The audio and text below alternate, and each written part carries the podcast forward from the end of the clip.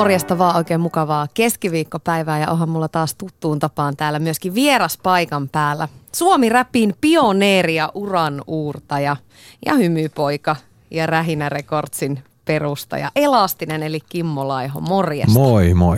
Oli mahtavaa saada sut. Melkein juoksujalkaa. Jos viime viikolla meni Antti Tuiskun kanssa tipoille, niin aika tipoille meni sunkin kanssa. No älä nyt oikein. Mä olin ihan hyvissä ajoin. Mä kerkisin jo istua ihan rauhassa alas. Mutta mut näin tämmöistä vähän on, että päivät on yritetty rytmittää mahdollisimman tiukiksi niin, että, että sitten voisi joskus pitää vapaa Aika on rahaa. Niin Joo, niin todellakin. Hei, tota, pitääkö se muuten paikkansa, että tuo nimi Elastinen, että se tulee sulle jostain niin kuin todella kaukaa, jostain Joo. breakdancein ajoilta? Joo, se tulee niin kuin, varmaan joskus 12-13-vuotiaana, kun ruvettiin breakdancea harrastaa ja silloin niin kuin piti kaikilla olla sitten joku, joku taiteilijanimi.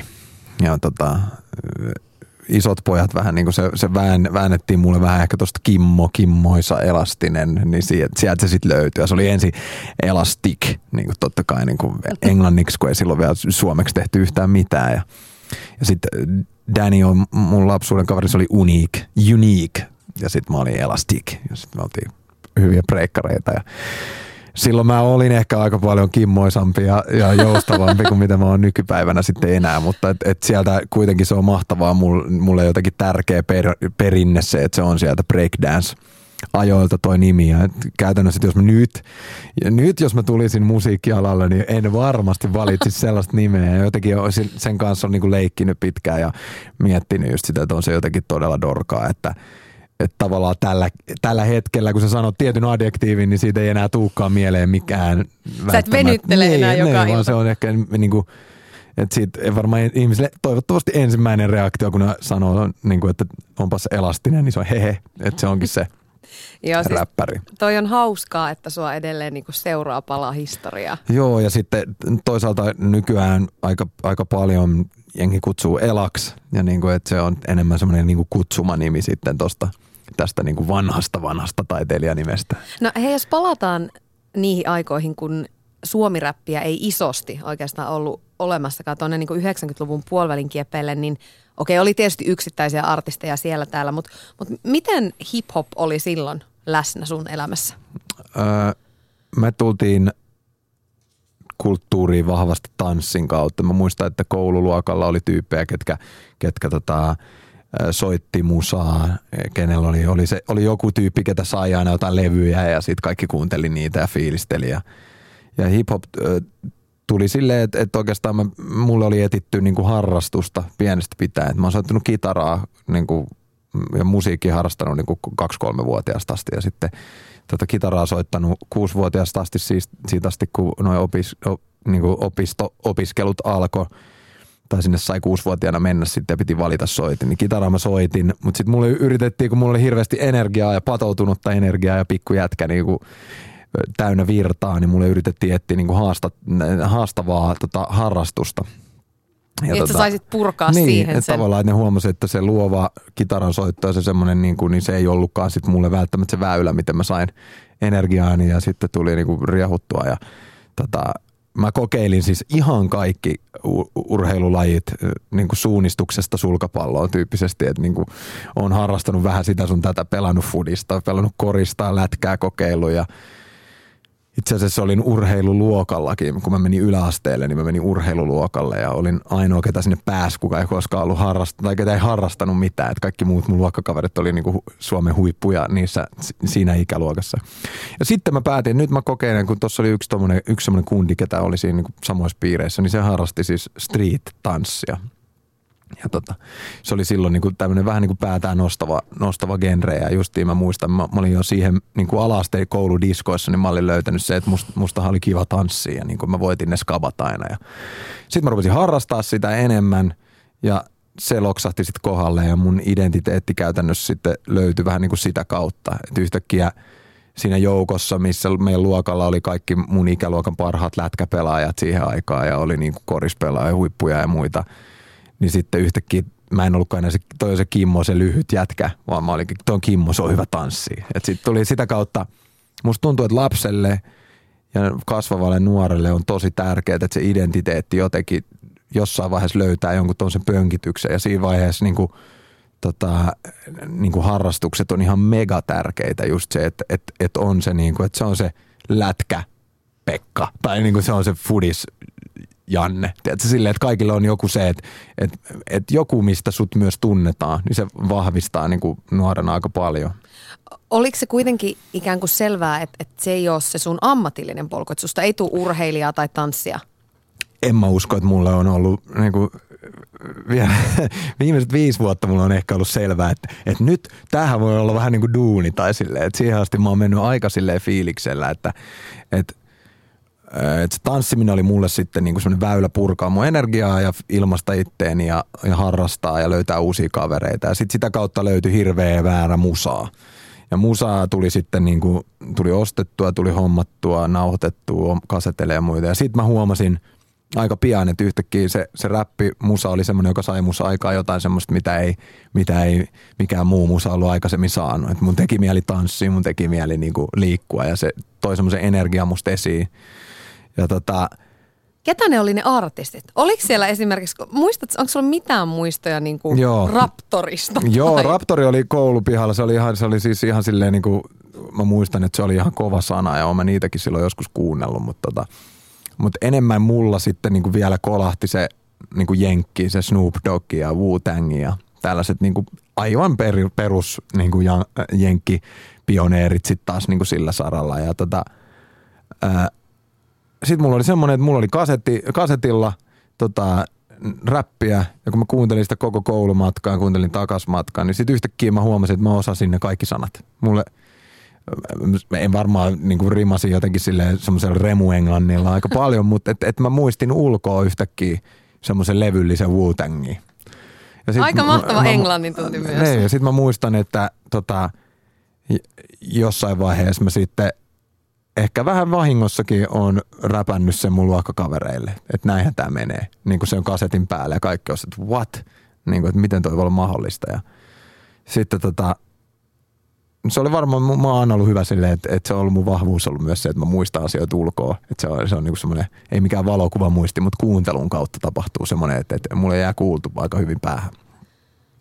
Ja tota, sitä kautta sitten joskus ajattelin, että vitsi, että pitäisikö mun kirjoittaa joku omakin riimi ja sitten mä rupesin kirjoittelemaan vähän räppiä. Varmaan ensimmäiset on kirjoitellut joskus 13-vuotiaana just silleen niin kuin sen Snoop Doggin ja Dr. Drain innottamana. Niin siitä meni kuitenkin jonkin aikaa siihen, kun varsinaisesti sitten niin kuin Suomi-räppi rupesi nousemaan ja, ja tuli Fintelligence ja, ja Stockholm, Helsinki ja Voittamaton ja Niin. ka- kaikki niin kuin noi. Osaatko yhtään niin kuin analysoida sitä, että, että mitkä seikat oli ikään kuin niitä, mitkä mahdollisti sen, että, että Suomi-räppi yhtäkkiä silloin vuosituhannen vaihteessa nousi? Se, se nousi, mä muistan sen ajan tosi selvästi, se nousi mm. tosi rytinällä. Joo, se oli tota, mä luulen, että, että isoja juttuja on se, että siellä oli semmoinen niin kuin under, vahva underground-liike siinä taustalla, että me oltiin vuosikaudet, oli me, meidän porukka, toiset porukat, kilpailevat porukat, isommat, vanhemmat porukat oli, oli niin kuin luonut semmoista pohjaa, että oli jo niin kuin stadissa oli vahva hip-hop-kulttuuri ja meillä oli niin kuin bileitä jo keskenämme ikään kuin. Ja sitten Ja Lahessa oli myös. Joo, se myös siis ihan ympäri, ihan ympäri Suomea, että joka kaupungissa oli niinku semmoinen pikkupiiri, että tietyllä tavalla mekin voitiin fiilistellä, että onpa Tampereella hyvää tuommoista niinku englanninkielistä räppiä ja muuta. Mutta sitten siellä suomenkielistä ei jotenkin niinku, syy minkä takia me ollaan joskus mollattu Raptoria on se, että ehkä meitä verrattiin aluksi siihen niin paljon. Mä en niinku niin, mulla ei ole mitään henkilökohtaisia kaunoja eikä traumoja niiden musasta silleen, että enemmänkin toisinpäin, että mäkin olen joskus niitä kuunnellut, mutta, mutta niin kuin silloin alkuun meitähän verrattiin nimenomaan heihin ja silloin meidän reaktio siihen oli niin kuin ikään kuin teilaa ja niin kuin, vähän niin kuin, että ei me olla mitään sellaista, se on ihan paskaa. Ja nykyään Ja se oli kuitenkin vähän sellaista tietyllä tapaa niin kuin joukkia ja humorista, se Raptorin homma. Semmoista, mitä nykypäivänä sitten taas jo monet taas, monet lyö tälläkin hetkellä leiville sille, että ne tekee ikään kuin tästä meidän kulttuurista vähän niin kuin semmoista pastissia ja niin kuin, että ne ei ole niin kuin, ne ei välttämättä ole niitä, nimenomaan niitä breikkareita, jotka alkoi räppää, vaan ne on alkanut räppää sitten jonkun niin kuin, niin kuin toisen takia. Ja on, huumoriräppi on valtavan suosittu yhä, että sehän on niin kuin toi, tavallaan se toinen valtavirta tässä on se, että meitä on me, me ketkä tekee semmoista niin kuin artistiuraa ja sitten on huumori, huumoriosa ja, ja molemmat toimii hienosti yhä. Öö, te olitte Isohon kanssa, te olitte kyllä niin tosi uraa uurtavassa Joo. roolissa siinä, siinä hommassa, niin minkälaisia, ikään kuin jos, jos sä palaat niihin niin ensihetkiin, kun tuli ekoita ja hittejä, niin minkälaisia ne unelmat ja, ja ne näkymät Joo. silloin oli?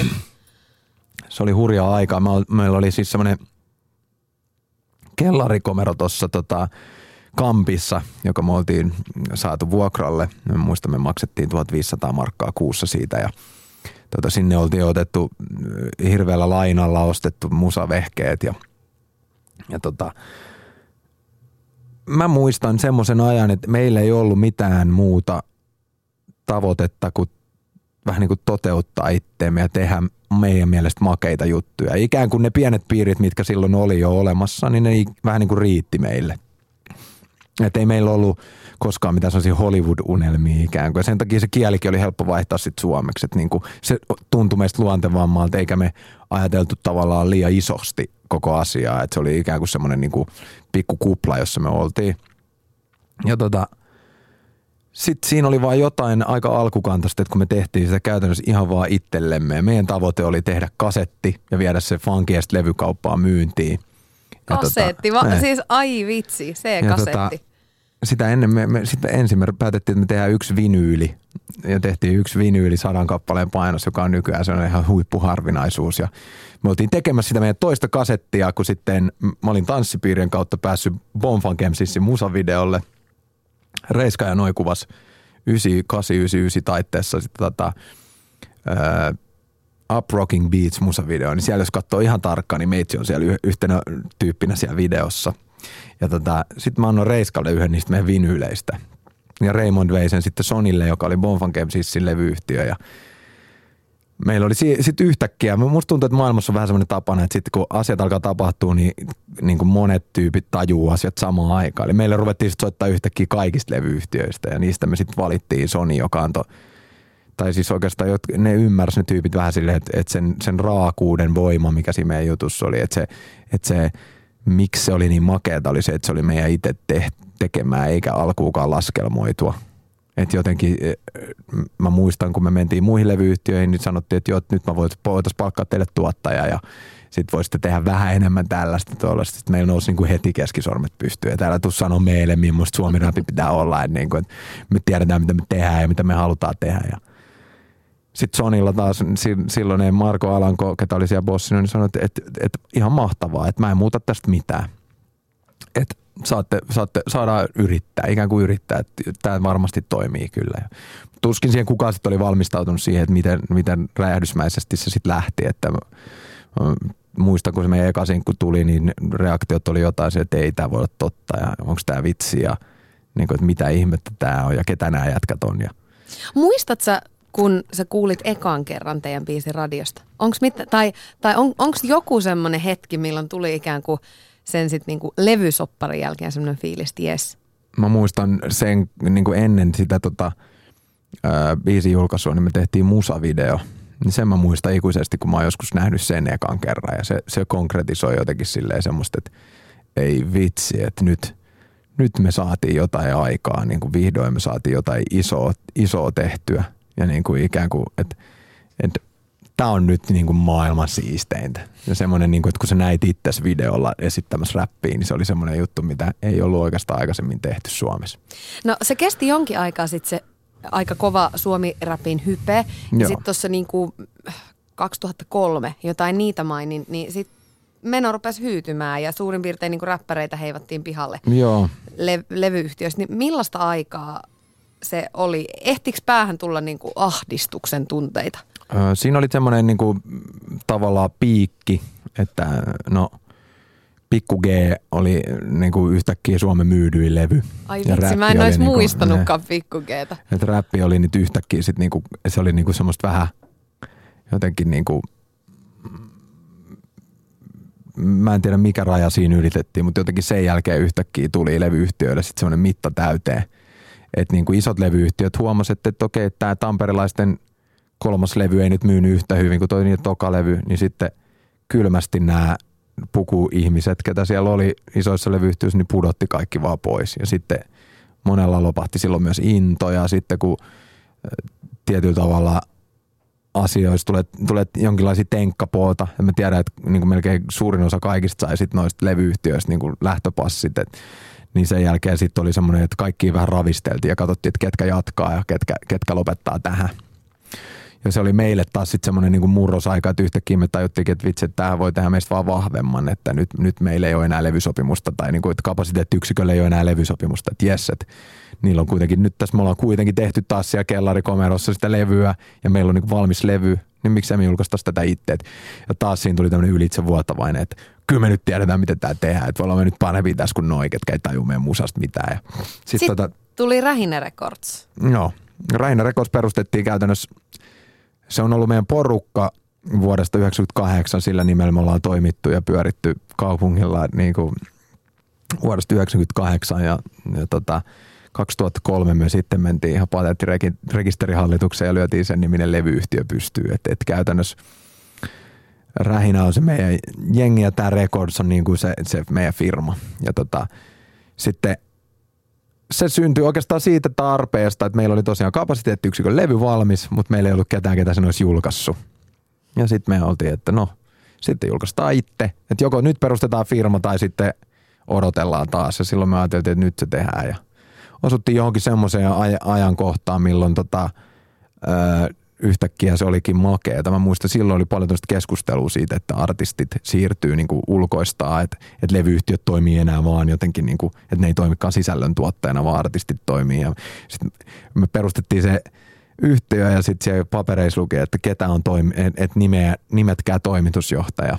Ja sitten meillä oli sellainen kädet ylös äänestys, jonka mä voitin ja tota, se oli sitten niin kuin semmoinen juttu, mitä me ei ollut tajuttu. No, ei ollut oikein tajuttu ehkä sitä, että mulle ainakaan ei muistu mieleen, että kukaan 20 olisi aikaisemmin tullut silleen niin kuin suoraan patentti- ja rekisterihallituksen ovista ulos, että mä oon toimitusjohtaja. Että, että tässä on toimitusjohtaja Kimmo Laiha, terve. Niin kuin.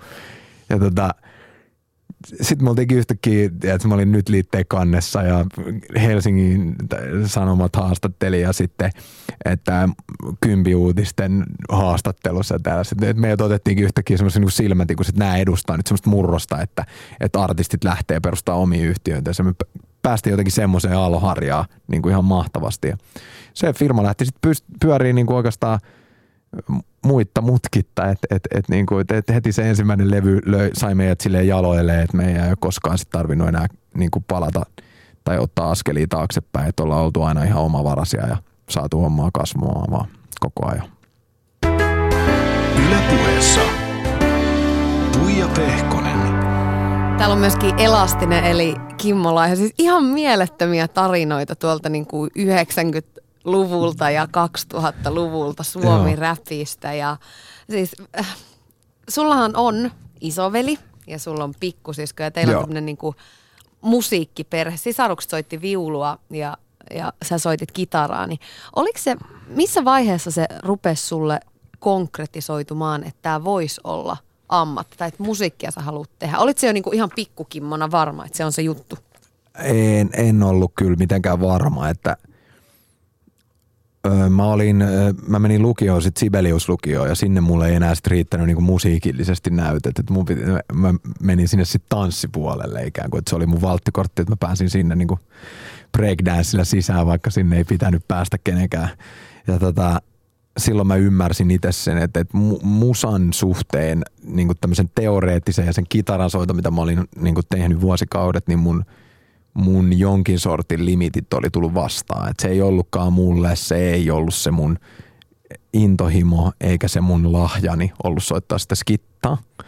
Ja tota, silloin mulle tuli, mä muistan, että, että ehkä tuli vähän semmoinen sit downeri siitä, että, että, että siitä ei nimenomaan, että musasta ei tuu mun niin kuin, tavallaan, että musta ei tuu ammattimuusikkoa silloin. Ja sitten ikään kuin tämä räppijuttu, niin se lähti meille liikkeelle silloin, kun mä olin lukion viimeisellä. että eka sinkku julkaistiin silloin, kun mä olin lukion kolmannella ja olin just täyttänyt 18, niin mä muistan vaan, että mä ajattelin koko ajan, että tästä tulee nyt, että nyt mä pidän välivuoden ja katsotaan, mitä tapahtuu. Ja se on nyt niin kuin 17 välivuosi on nyt meneillään. Mutta et, että, se on vähän venähtänyt. Niin, että et silloinkaan, kun ei ollut mitään lupauksia mistään, eikä ollut niin kuin, ei ollut näyttöjä siitä, että tällaisella voisi kukaan täällä pärjää, ei ollut ei kukaan olisi uskonut, että tästä kasvaa jotain tämän tyyppistä. Niin kuin, että, että jos, jos, silloin, jos ja kun silloin ääneen sanottiin, että tästä tulee maailman kovin juttu, niin ihmiset on silleen, niin kuin, alusta asti me kuultiin aina sitä niin kuin negaa ja noin, niin silloin en, en mä myöskään itse luottanut siihen täysin, että tämä olisi mun niin kuin joku. Mutta sen verran kuitenkin, että mä, mä, mä lopetin sitten ihan koulut ja niin kuin, että siirryin täyspäiväisesti sitten tekemään musaa. Kävit sä lukion kuitenkin loppuun, joo. vaikka, joo, va, vaikka se niinku kolkutteli se menestys joo, vähän siinä? Se, sen verran mä olin muut sille luvannut, että sen mä hoidan. Et se ei armeija kun hoidat, niin sit saa olla, niinku, sit saa tehdä ihan mitä vaan, kunhan pysyy hengissä ja niinku terveenä. Mutta mut on siinä jossain vaiheessa niinku tullut perspektiiviä. Sä oot tehnyt jotain kesäduuneja sairaalan siivoojana useampanakin kesänä. Ja, siis mä oon aloittanut omat duunini siivoamalla pölyjä pyyhkimällä ja ja no ehkä tiukimmat ajat on ollut jossain kebab-paikassa yöllä kebabia Joo. pyöritellessä, mutta kyllä se antaa semmoista tietynlaista Joo. perspektiiviä. Ja meidän, se, niin kuin meidän perheyhteisö on ollut aina semmoinen, että, että, että me oltiin – äiti ja isä muutti stadi, maalta stadiin ja oltiin ihan niin kuin PA silleen, että et äiti oli yhdeksän vuotta meidän muksujen kahimassa, joka oli niin kuin superluksusta se läsnäolo, mutta sitten taas taloudellisesti meillä ei ollut, meillä ei ollut koskaan niin kuin myöskään mitään luvattu, että mä sitten taas siitäkin mä oon silleen kiitollinen, että se luo niinku just perspektiiviä ja sitten hyvän pohjan tälle räppijutulle, että on niinku myös tullut sieltä, että ei ole mitään luvattu eikä ole niinku mitään et, ei nyt ihan ryysistä, mutta Freudin niin kuin vanhoista vaatteista sitten rikkauksiin tyyppisen tyyppinen tarina. Että se, että et nimenomaan, että on, et on tehnyt fyysistä työtä, on tehnyt niin kuin konkreettisesti ja aina joutunut ansaitsemaan rahansa, niin se on kyllä laittanut mulle sen perspektiivin kuntoon. Hei, tota, onko sulla mitään muistikuvia? Mulle tuli nyt yhtäkkiä flashi 90-luvun lamasta. Et se, koska mä muistan, että se koetteli meidän perhettä – iskä oli yksityisyrittäjä ja jos viikkoraha oli siihen saakka ollut viisi markkaa, niin sitten ei enää saanut yhtään mitään. Että se, et, et se oikeasti tuntui. Muistat sä siitä mitään? No, musta tuntuu, että meidän faija joutui silloin vaihtaa duuni.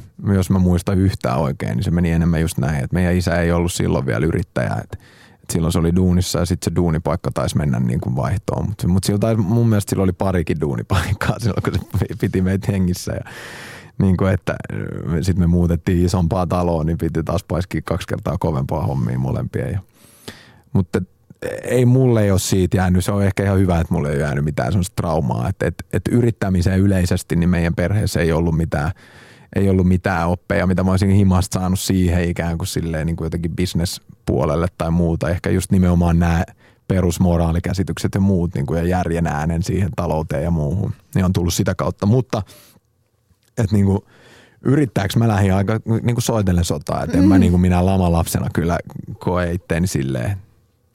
Puhutaan tuosta sun yrittäjäpuolesta vielä, vielä myöhemmin, mutta palataan vielä vähän niin kuin noihin nuoruuden ja teiniaikoihin. Sä tapasit Henkan, joo. eli siis iso Hoon teininä, joo. jotain noin 15 yläasteikäisenä. 15, joo. Oliko se ystävyyttä ensisilmäyksellä? No me oltiin siis, mä olin tanssijana semmoisessa rasismin vastaisessa musikaalissa kuin Colorblind, jota tämä nuorisotalo ohjaaja veti tuolla Harjun nuorisotalolla Sörkässä ja siellä oli niinku kaikista stadin kaveriporukoista oli jengiä. Mä sain sikana uusia kavereita siellä ja sitten meille tuli semmoinen ongelma, että kun me tehtiin esityksiä, niin sit niissä ei saanut jo, jossain, joku juttu oli, että ei saanut esittää muiden musaa, niin kun tehtiin joku taltiointi esimerkiksi, niin siinä ei voinut olla. Että kuka osaisi tehdä musaa? Sitten joku ties, että tuolla Hertsikas meidän koulussa on yksi jätkä, ketä kuulemma tekee musaa, että on joku, ketä osaa koneella tehdä. Mä en muista, että mä ikinä edes tavannut tai nähnyt niin kuin, että mitä se on, kun tehdään musaa. Tai se on sitten, että konemusan tekeminen oli mulle silloin, että ei meillä päin kukaan. Niin kuin, meillä oli himas joku syntetisaattori, mutta se oli niin köny, että en mä uskonut, että se on niin kuin, tavallaan mahdollista. Ja sitten yksi päivä iso H tulee taksilla siihen eteen ja tota, silloin niin kuin lätkäkassissa, siis koko sen käytännössä varmaan omaisuus. Eli siis siihen aikaan tietokone oli sitten niin kuin niin kuin oikeasti iso. Et sillä oli tämmöinen joku 386 Pentiumi ja, ja näytöt, putkinäytöt ja kaikki mukana. Ja se tuo ne sinne nutalle ja laittaa sinne alakertaan pystyyn. Ja sitten mä muistan kaikki ihmeteltiin. Ja sitten se soitti jotain niitä biittejä, mitä se oli tehnyt. Wow. Ja, ja Hall siis mua kaksi vuotta vanhempi, että silleen se ei ollut mitenkään silleen ystävyyttä ensisilmäyksellä, mutta sitten mä muistan sitten joku kerta oli sellainen, että joo, että se iso H tulee tänne, tai, tai Henkka tulee tänne näin, ja tota, sitten kaikki, että ketkä haluaisi niinku kokeilla räppäämistä. Ja semmoinen kysymys niinku, sanottiin ilmoille ja mä muistan silleen, että, että kukaan ei mä ollut kellekään kertonut, että mä oon harjoitellut ja kokeillut himassa. Ja sitten sit mä silleen vähän ujosti niin kuin viittasin, että, että mä voisin kyllä kanssa tulla kokeilemaan, jos, jos niin kuin vaan sopii. Sitten että joo joo, tuu ihmeessä. Sitten meitä oli siellä tosi vähän, meitä oli ihan muutama kundi, ketkä uskaltautui sitten tulee, että niin kuin nyt pitää koklaa ja sitten me, meillä oli semmoinen, että Henkka pisti meitä semmoiseen testiin, että nyt 15 minuuttia aikaa, että kaikki kirjoittaa jotkut riimit ja sitten niinku räpätään ne tähän biittiin. Sitten mä muistan, mä menin, menin siihen nuoristalon yläkertaan ja istuin siinä 15 minuuttia. Mietin, mietin kaikki ne mun parhaat, mitä mä olin siihen asti päässäni miettinyt, yhdekin riimit paperille. Ja tota, sitten mentiin sinne alas takaisin, niin sitten kun se, silloin oli ekaa kertaa, kun mä koskaan sit oikeasti räppäsin kenellekään ääneen mitään, mitä mä olin itse kirjoittanut. Se oli englanniksi silloin ja ihan kauheata varmasti, mutta sitten Henkka oli heti se, että joo, oho, että susta tulee räppäri kyllä, että et, et sä oot hyvä. Ja silleen, niin kuin, että mä jotenkin pomppasin sen korvaan heti siitä joukosta niin kuin esille. Sitten me ruvettiin juttelemaan ja muistan, niin kuin ne on semmoisia pieniä irtonaisia paloja sieltä täältä, että milloin me ollaan sitten päätetty, että voitaisiin tehdä yhdessä jotain ja että voitaisiin tehdä niin sitten jossain vaiheessa, että voitaisiin tehdä vaan kahdestaan jotain ja että sitten perustettaisiko bändiä ja tämmöiset, niin että se meni sitten vuosien, vuosien saatossa ja sitten käytiin Ranskassa – EUn tämmöisessä kulttuurivaihtoprojektissa, niin siellä sitten noin englantilaiset oli se, että joo, että ette, te, älkää nyt räpätkö englanniksi, että ette osaa, että miksi te räppää suomeksi. Niin sitten me kokeiltiin ja sitten oli kaikki, että joo, tämä kuulostaa ihan sika hyvältä. Niin kuin. Ja sitten sillä reissulla jotenkin meidän se niin kuin painopiste muuttui ja ymmärrettiin se, että vau, että tämähän oli vielä hauskempaa kirjoittaa tätä niin kuin suomeksi. Että tästä, tästä sai itse paljon enemmän irti ja sitten, että tämä on originaalimpaa Mä itse asiassa soitin Isoholle myöskin etukäteen ja, ja kyselin vähän susta ja, ja nimenomaan siitä, että miten teidän ystävyys aikana oikein alkoi?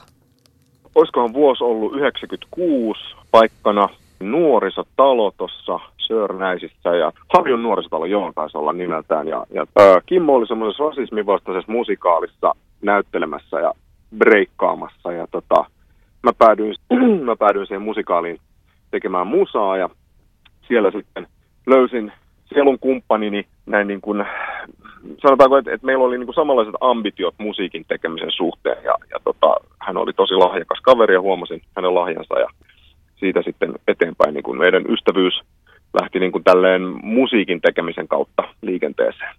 Te olitte silloin ja siis olette edelleen hyvin läheisiä toisillenne. Kimmo on sanonut 2013 haastattelussa, että Henkka on mun isoin ihmissuhde. Ja aika nätisti sanottu. Ja, Ihan totta. Ja ainakaan niin siinä vaiheessa hän ei tunnustanut, että teillä olisi ystävyyden aikana ollut yhden yhtä kunnon riitaa. Mä en nyt myöskään, vaikka kuinka yrittäisin mietiskellä, niin en mä kyllä muista, että me oltaisiin ikinä niin kuin mitenkään otettu yhteen. Et on meillä ollut tietysti erilaisia näkemyksiä vaikka jonkun biisin tekstin suhteen tai jotain tällaista näin, mutta emme, mä, en, mä en muista niin koskaan, että olisi ollut sellainen tilanne, että me oltaisiin jotenkin oltu riidoissa. En, en muista, että sellaista olisi koskaan tapahtunut. No miten kun te kuitenkin olette aika erilaisia ihmisiä? Mä muistan esimerkiksi tilanteen, että, että Elastinen oli linnassa ja sä olit osoittamassa mieltä siellä ulkopuolella. Puhun siis Suomen itsenäisyyspäivän juhlista. Niin nää... Arvasin, että no pak- pakko tietysti kysyä, että miten nämä tämmöiset niin kuin arvomaailman erot, niin, niin miten ne näkyy sitten teidän ystävyydessä? Mä en usko, että Kimmon esiintyminen linnanjuhlien jatkoilla ja, ja tota, hänen niin linna vierailunsa olisi mitenkään tämmöinen niin poliittinen kannanotto. En, enemmänkin hän varmasti otti sen kunnianosoituksena hänelle itselleen ja hänen uralleen.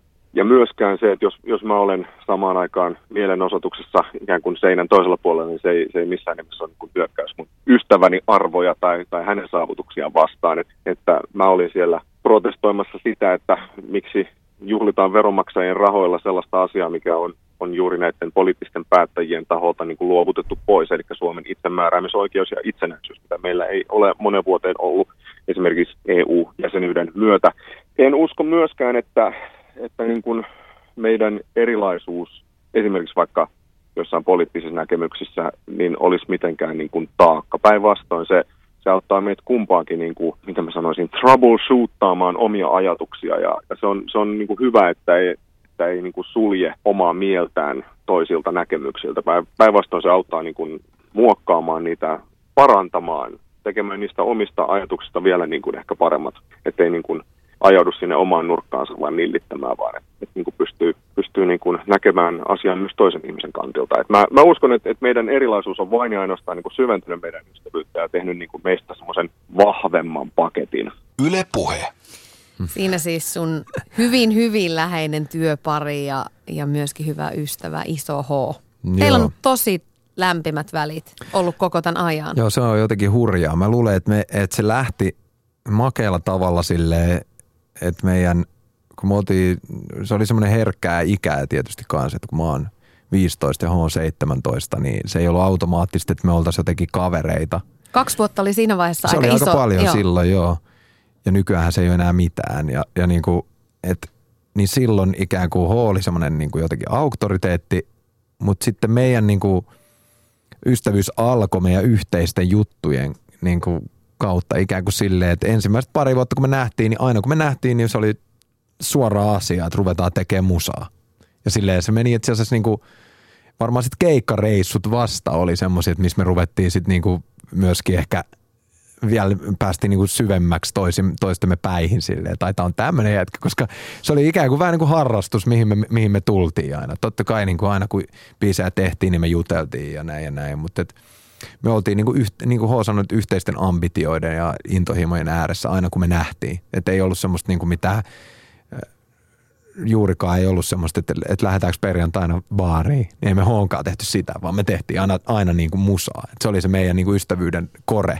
Ja sen takia sitten taas niin kuin, se on niin kuin, jotenkin se on lähtenyt liikkeelle jo semmoiselle, että, että jos meillä on jotain joskus ollut niin me keskustellaan aina, että ei ole, niin kuin, ei ole riitaa, että asiat ehkä niin kuin riitelee, mutta me ei ikinä riidellä. Ja sitten just tämä, että mun mielestä se oli parhaiten sanottu, että, että eikö semmoinen niin avain maailman rauhaa olisi just se, että jos, jos kaksi ääripäätä pystyy kuitenkin olla keskenään ystäviä ja ymmärtää, että ne ei ole toisiansa vastaan mitään, niin kuin to, että vaan niin kuin, can't we all just get along, se, että H haluaa osoittaa mieltä, niin en, en mä sille käännä selkää sen takia ja niin kuin sitten taas samoin mulle, että vaikka se, että mä menen linna olisi vasten kaikkia sen periaatteita ja muuta, niin, niin sitten taas mun mielestä on arvokasta myös se, että lähipiirissä on ihmisiä, ketkä haastaa sua ajattelemaan ja ketkä on ihan erilaisia kuin sä.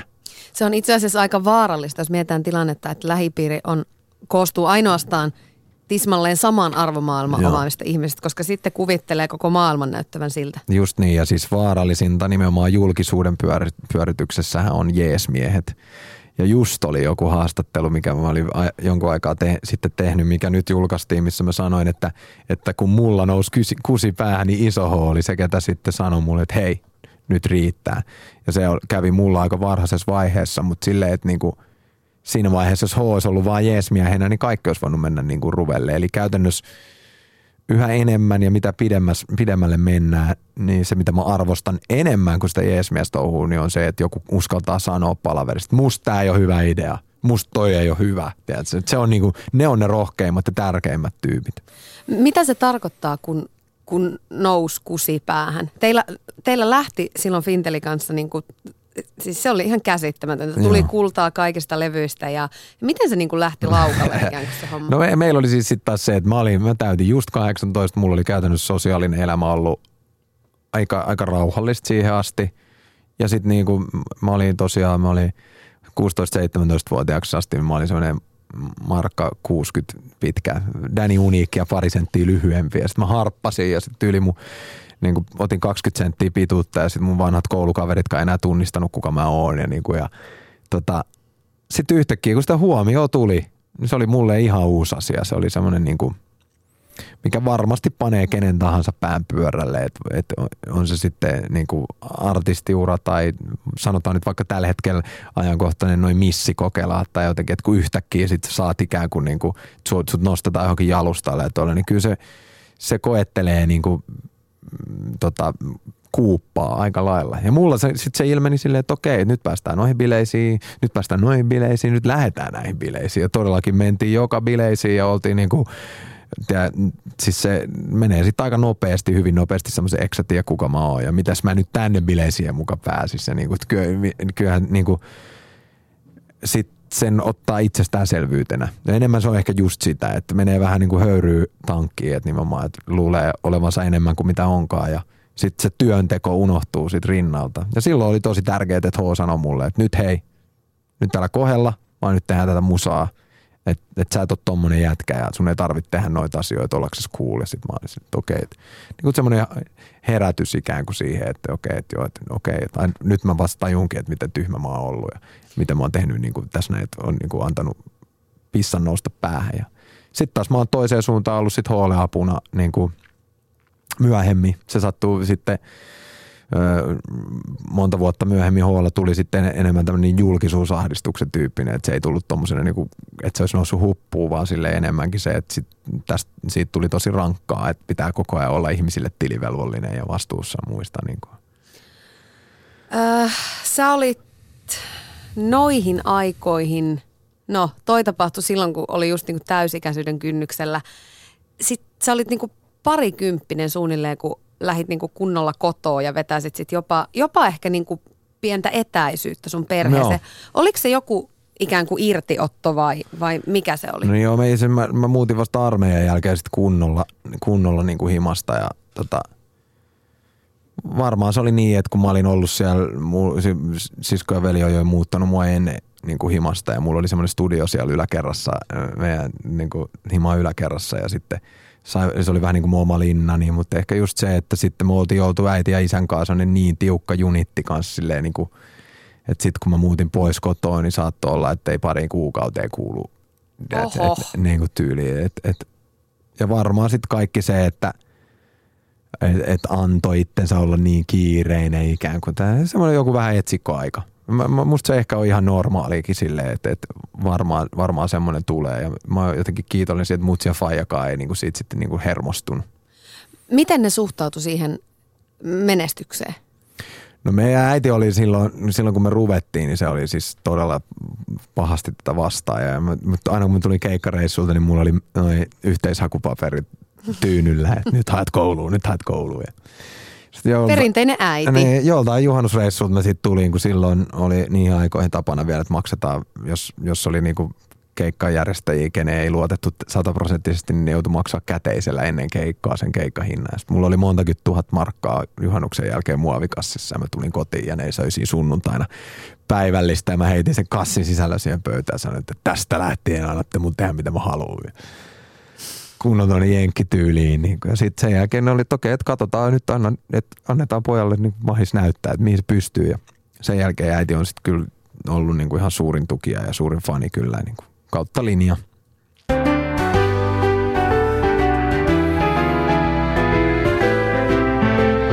Ylepuheessa Tuija Pehkonen. Ja täällä on myöskin Elastinen eli Kimmo Laiho paikan päällä ja täällä on kyllä ihan käsittämättömiä tarinoita kuultu. Tulee, tiedätkö, tulee oikeasti oma lapsuus ja nuoruus mieleen, kun kuuntelee noita 90-luvun ja vuosituhannen taitteen asioita. Tuossa muuten kun äsken totesit, että, että kaksi vuotta silloin kun Isohon kanssa tapasitte, niin se oli, se oli silloin 15-vuotiaan maailmassa tosi niin. iso ikäero, Just mutta näin. enää se ei tunnu missään. Niin sullehan tuli 35. Joo. Nyt tässä Nyt mittari, tuli. onneksi olkoon. Kiitos, kiitos. Ja tota, tekisi mieli kysyä, että, että miten ikä on muuttanut sua ja, ja jotenkin kaikkien asioiden kattelemista? Se on varmasti jatkuva prosessi ja niin kuin ehkä enemmän sitä osaa katsoa sitten ää, tietyllä tavalla taustapeiliin sitä, että niin kuin, jos ajatellaan esimerkiksi mm, niin kuin, millainen mä olin kaksi vitosena, niin jotenkin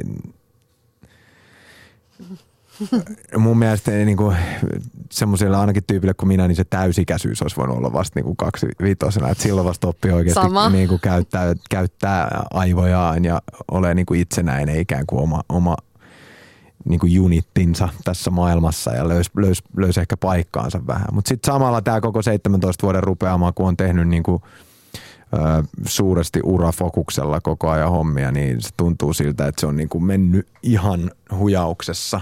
Että ikään kuin, että mä en muista niin kuin, tai että jo ellei sitä niin kuin päässä rupea erittelemään, niin se tuntuu ihan muutaman vuoden niin kuin rykäsyltä vaan silleen. Että tässä on tapahtunut koko ajan niin makeita juttuja ja koko ajan on ollut silleen niin kuin – enemmän mä, mä niin kuin, sitten niin kuin elämää peilaa sit just niin kuin kavereiden, kavereiden ja ihmissuhteiden kautta silleen, että sit sinne saa niin kuin jotain, mutta duunipuolella mä oon vaan koko ajan sit painanut niin kuin musaa. sä oot siinä mielessä kyllä tosi onnekkaassa asemassa, että sulla on kuitenkin aika vahvasti tietty porukka pysynyt siinä Joo. rinnalla niin kuin alusta saakka.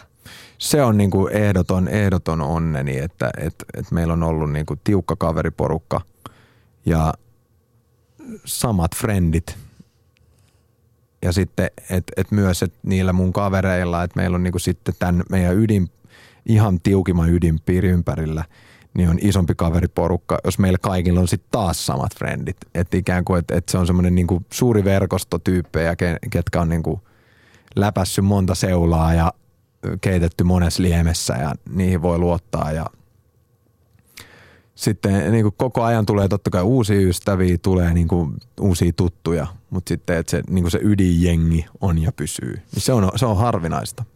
Yksi sellainen tyyppi, joka siellä on ollut aika lailla niin kuin alusta saakka, on tietysti Uniikki, Joo. Joka, jonka kanssa olette tuntenut siis pari vuotiaasta saakka. se on hurjaa. Se on siis viereisestä rapusta luutnantin polulta Maltsusta ja siellä, siellä totta mä muistan, siis mun ensimmäinen niin kuin ystäväni on, on uniikki. Ja tota, mä soitin myöskin hänelle yes. ja, ja tota, kyselin, että millaisia muistoja tuonne matkan varrelle oikein on mahtunut. Yeah. Malmin kartanosta samalta pihalta siellä, siellä tutustuttiin. Kimmo oli meikäläisen ensimmäinen kaveri ja siinä niin tuossa vuosien varrella välillä hengatti enemmän, välillä vähemmän.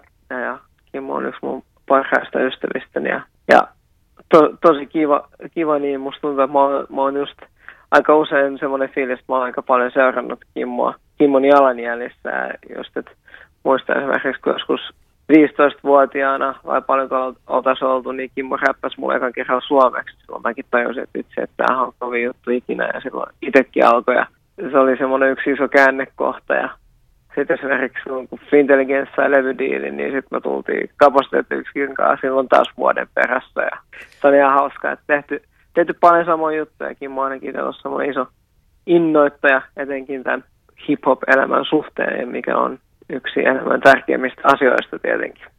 Hei, tota, huhu myöskin kertoo, että, että Kimmo oli nuorempana, mm, en nyt sano siis rääpäle, mutta, mutta aika pieni kokonen, niin kuin sinäkin. Kyllä, Kimmo oli jopa, jo, jopa pienempi, pienempi kuin meikäläinen jossain vaiheessa, vaikka se onkin varmasti vaikea uskoa. Mutta ehkä se on just, että sitten siinä vaiheessa, kun muille tuli kasvupyrähdys, niin meitsille ei sellaista tullut niinkään.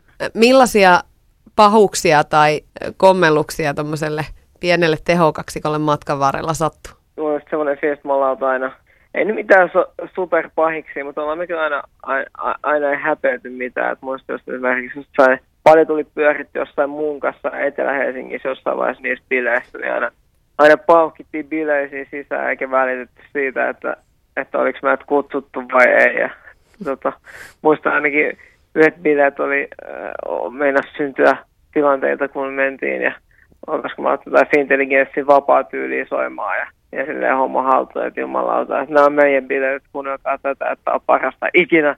Sehän oli räpissä se henki. Tai edelleen, etenkin silloin se, että me ollaan se juttu ja kaikki muu on paskaa.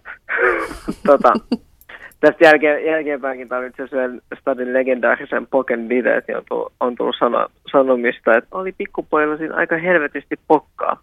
että toki me tarvittiin lentää silloin ulos, mutta anyway, näin. Hyviä muistoja matkan varrella.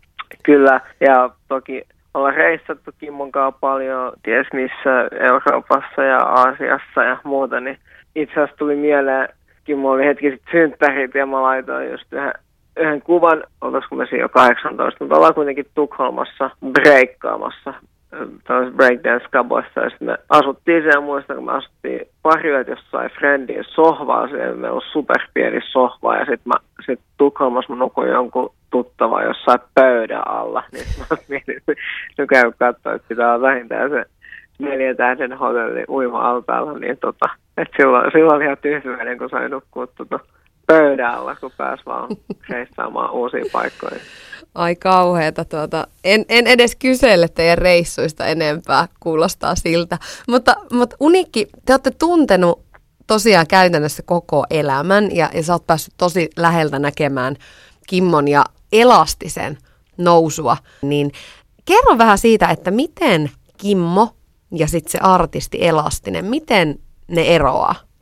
Aika paljonhan ne on yksi ja sama tyyppi, mutta että sanotaan näin, että ehkä Elast varmaan on ihmiset sitä mieltä, että se on semmoinen maailman positiivisin hahmoja, mutta ehkä niinku se oikea Kimmo, että et ei ole ihan niin aina on niin hauskaa, koska totta kai tässä bisneksessä ja elämässä muutenkin, niin välillä on tietenkin vakavempiakin asioita. Yle puhe. Siinä kuultiin siis Unikkia, Kimmo, sun hyvin, hyvin hyvää ystävää tosiaan Joo. ammoisilta ajoilta. Joo, tämä on kyllä legend, legendaarinen. Muistanutkaan tätä meidän, näitä meidän breakdance-reissuja, kun me ollaan vedetty Skandinaavia ristiin rastiin ja nukuttu puistoissa ja pöytiä alla. Ajat on muuttunut. On, on ajat muuttunut. Hei, tuossa oli puhetta vähän näistä Kimmon ja Elastisen eroista, niin, niin miten sä itse ajattelet tai erottelet? Onko se ikään kuin sun, sun suojamuuri – kun on kuitenkin julkisuudessa ja on mediaa ja kaikkea hässäkkää vai, vai miten ne eroaa? Mä oon pyrkinyt siihen, että se valttikortti mulla olisi kuitenkin se, että se on niinku rehellinen ja aito, aito asia se myöskin se julkisuuskuva, että et tota, ehkä, se, ehkä siellä taustalla sitten on ne mun heikkoudet ja niin kuin oma, omat epävarmuuteni, niin ne, ne ehkä enemmän kuuluu sitten sille Kimmo-puolelle, sille, että niin kuin – että totta kai se artistikuva on sellainen, mitä yrittää säädellä ja mihin niin kuin myöskin pä, jotenkin päättää, mitä haluaa kertoa ja mit, et, et semmosia. Ja sitten taas Danny on niin lähellä mua, että sille semmoista asiaa ei ole, vaan se, se tuntee mut läpi kotasin ja mun lähipiiri näkee sitten ne kaikki niin kuin aallonpohjat myös niin kuin lähempää ja että et nimenomaan jotta mä pystyn olemaan positiivinen ja jotta mä pystyn olemaan niin kuin semmoinen kuin mä oon – niin kuin oikeastikin, niin mun on aina sitten välillä käytävä ja jollekin ihmisille mun, mä sitten kerron enemmän kuin mitä mä kerron toisille. Miten paljon ikään kuin se oma identiteetti jää kiinni siihen artistina olemiseen ja siihen menestymiseen? Tästä on ollut itse asiassa monien ihmisten kanssa täällä puhetta. Tuiskun Antingas, Antingas puhuttiin näistä viikko takaperin, että, että välillä se on niin tosi vaikeaa erottaa se oma itsensä siitä tekemisestä, siitä niin. musiikista. Ja samoin Kiira Korpi puhui siitä, että, että se kilpailusuoritus jossain vaiheessa määritti aika vahvasti häntä ihmisenä. Joo. No mulla on jo, jotenkin ollut semmoinen onni, että, että siitä asti kun me nyt oltiin ekat kuitenkin, ketkä tätä niin kuin kaupallisesti menesty sillä, että alkoi duunaa tätä. Niin sen jälkeen niin se semmoinen piikkipaikka ei ole käytännössä ollut koskaan ikään kuin se, mikä määrittelisi mut, että et mä olisin ollut lista ykkönen tai se my, vuoden myydyin tai niin kuin kaikki, kaikkien aikojen menestynein. Niin semmoinen ei ole ollut mulla semmoinen niin kuin kahleena, joten mä oon myöskin osannut olla ehkä sen vähän sen kanssa niin kuin neutraalimmin silleen, että, että mulla menee hyvin – se on, niinku, se on tärkeämpää kuin se, että mä olisin hetken piikillä ja sitten niinku, että häipyisin pois niinku siinä välillä, vaan mä oon tehnyt yhtäjaksoisesti duunia ja ollut tyytyväinen niihin saavutuksiin, mitä mä saan, niinku, saan aikaiseksi. Ja niin, sit, niinku, ehkä mä niinku itteeni määrittelen sitten kuitenkin ankarimmaa se, että mä määrittelen sen niinku, ton, tota, niin kuin musiikin kautta. Et niin kauan kuin se, siihen mä oon tyytyväinen, niin sitten kaikki on ihan hyvin. Että et sitten tämä hahmo kyllä pysyy perässä siinä. Sä oot vuonna 2005, eli reilu 10-11 vuotta takaperin sanonut, että sun unelma olisi, että olisipa joskus omakotitalo, jossa olisi kuisti ja sitten vielä Beagle. niin, tota, se, on, se on sellainen, tiedätkö, niin kuin noista Lucky Luke-elokuvista sellainen, niin kuin, että, että siinä istuu se vanha mies kuistilla kiikkustuolissa, sitten siinä on se Beagle siinä jaloissa. Sitten se on tavallaan nähnyt kaiken ja elänyt elämänsä sille onnellisesti ja varmaan vaimo laittaa ruokaa sieltä että sisällä ja se istuu siinä kuistilla ja kattelee vaan. Onko on, nyt niin kuin 11 vuotta myöhemmin, niin jos nimenomaan ajatellaan Kimmon unelmia, niin, niin onko tämä edelleen se? Joo, siis niin kuin kuisti ja talo pysyy, mutta emme ehkä siitä, se Beaglesta joutuu vielä vähän katsoa, että milloin se otetaan. Mutta kuisti ja talo niin kuin tavallaan ne on, ne on tuossa tähtäimessä aika nopeastikin. No hei, miten sitten, jos, jos katsotaan niin kuin elastisen niin kuin artistin puolelta ja katsot elämää eteenpäin, niin mitä sä vielä haluat tavoitella, kun areenakeikat on on niin kuin se juttu, mitä nyt Suomen menestyneimmät artistit takoo ja, ja sullakin on pari konserttia jo takana. Nyt tulee lisää 21. päivä toukokuuta. Siellä on äh, sun tämän kevään TV-ohjelman tiimoilta aika Joo, makea meillä on show konseptikeikka, missä on kaikki mahdolliset vierailijat. Ja tota, Elastinen feat. Joo, siis että et, musta tuntuu, että kuitenkin ne suurimmat tavoitteet ja intohimot nimenomaan joka, joka pitää tämän pallon liikkeelle, liittyy myös taas siihen musiikkiin. Että vaan siis niinku, et sen äärelle mä sit aina palaan, että niinku, et, et kunhan, kunhan se on kondiksessa, niin sitten kyllä tämä tää niinku julkisuuskuva ja kaikki tämä, niin se, se niinku suttaantuu ja seuraa sitä musaa. Se olisi ainakin mun niinku tavoite sille, että mä en halua olla niinku tunnettu, jos mä saisin päättää, niin mä mieluusti olisin, jäisin historiaa siitä musastani. Niinku. Että sille, et, et kaikki tämä mitä mä teen, niin kuin telkkarisarjat ja muutkin, niin ne liittyy siihen, ne on sen niin kuin jatkotuotteita ikään kuin, että, että saadakseni huomiota mun musiikille, niin, niin mä teen niin kuin niitä asioita. Että, että esiintyminen ja, ja tota, sit musiikin tekeminen, niin ne on ne mun intohimot. Miten oot muuten määritellyt sitä, kun, kun sä oot ollut mukana, no tosiaan tänä keväänä on ollut Isoprokkis Maikkarilla, Elastinen Feat ja, ja sitten oot ollut Vain elämää ohjelmassa Joo. mukana, niin miten sä oot määritellyt sitä sun TV tekemistä, että minkälaisiin asioihin lähdet mukaan? Ja... No ensimmäisen, tai ensimmäisen mä lähdin Voice of Finlandiin silloin ja siihen mä lähdin sen takia, että siinä oli kyse pelkästään musiikista. Ikään kuin, että mua oli pyydetty kaikki tanssi, tanssikisat ja kaikki mahdolliset Ai vitsi, tanssii tähtien kanssa. ja kaikki oli pyydetty ja tota, mä en ollut ikinä niihin, niihin jotenkin lähtenyt. Ja tässä ikään kuin Voice of Finland oli hyvä musakeskeinen ohjelma ja tota, sitten vain elämää, niin siinä taas sitten paneuduttiin enemmän siihen mu- niin musiikin niin kuin, tulkitsemiseen ja nyt tämä mun oma ohjelma on sitten niin musiikin tekemisestä. Mulle ei silleen sitten enää niin kuin, nyt mä, nyt mä just mietin sitä, että miten me tehdään nyt tästä eteenpäin, että tehdäänkö me kakkoskausi vai miten me tehdään, että tois, toisen kerran tämä sama juttu vai, vai tehdäänkö jotain uutta. Mutta tota, että telkkari ei ole mulle sitten kuitenkaan niin kuin se, että, että mä siirtyisin juontajaksi tai – johonkin niin kuin tällaiseen hommaan. Että kyllä sen kaiken pitää olla sitten taas lähtöisiä ja tähdätä siihen musa-asiaan.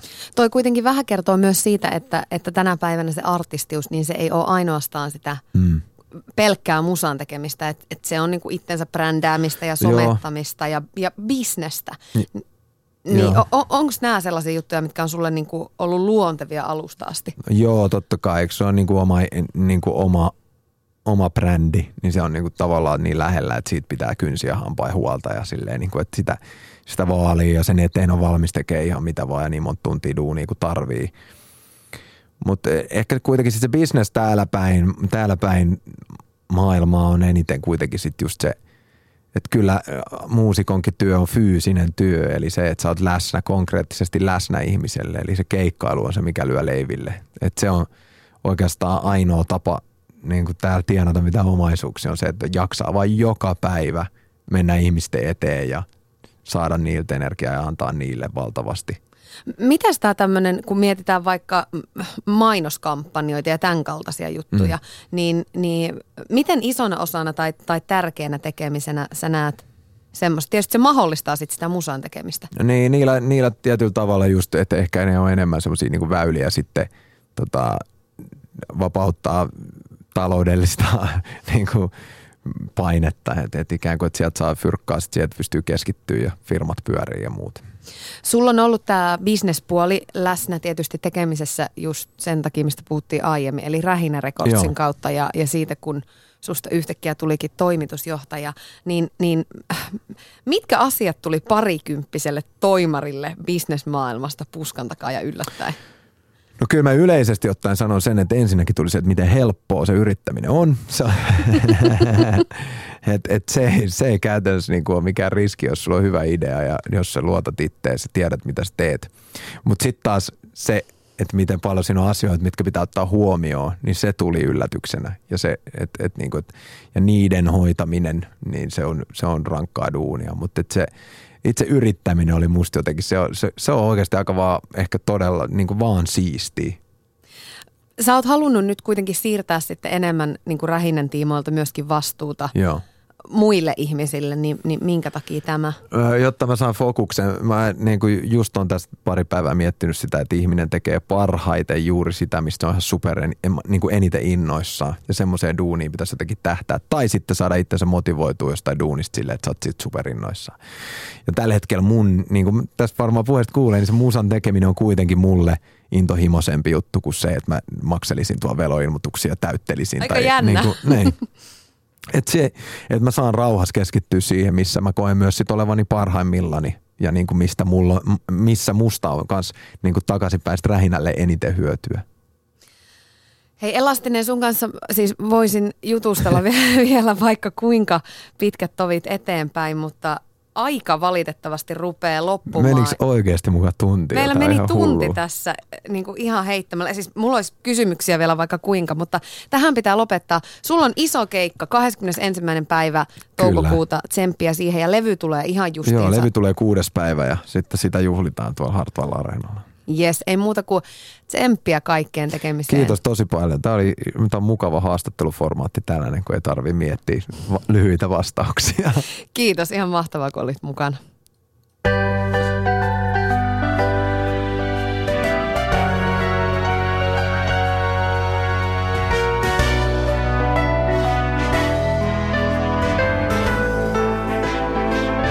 Yle puheessa